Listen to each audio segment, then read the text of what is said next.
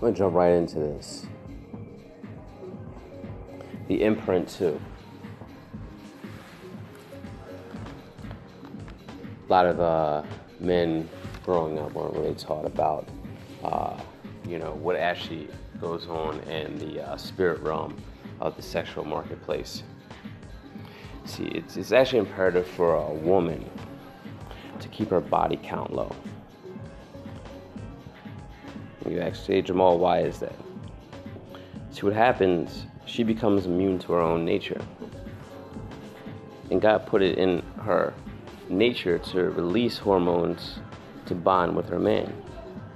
See, the more uh, sexual partners that she takes up, the more spirits she takes in. You know, so she might go from uh, you know break up to break up, you know, new guy to new guy, and she thinks that she uh, she's actually just uh, moved on and uh, started over, and all actually she hasn't, knowing that every man that she has uh, slept with is all living in her psyche because they've deposited who they are into.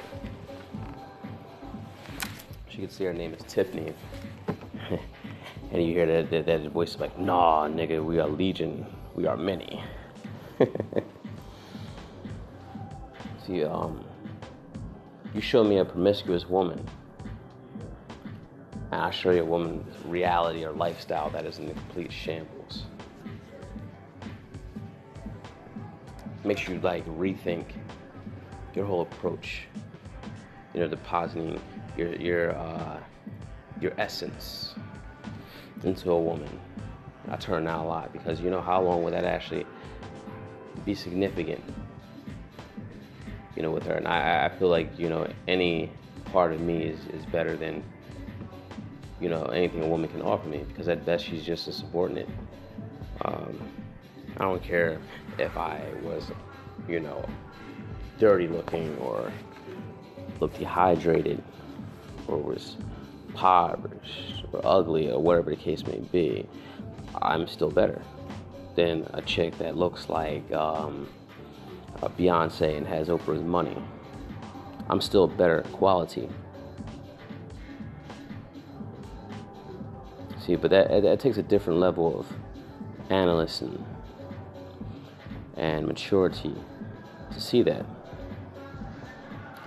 I'm gonna let that minister to you.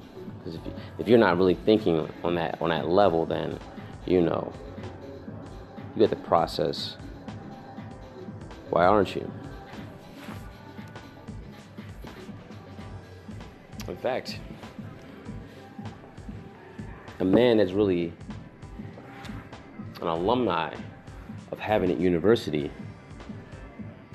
sees it that way and understands it.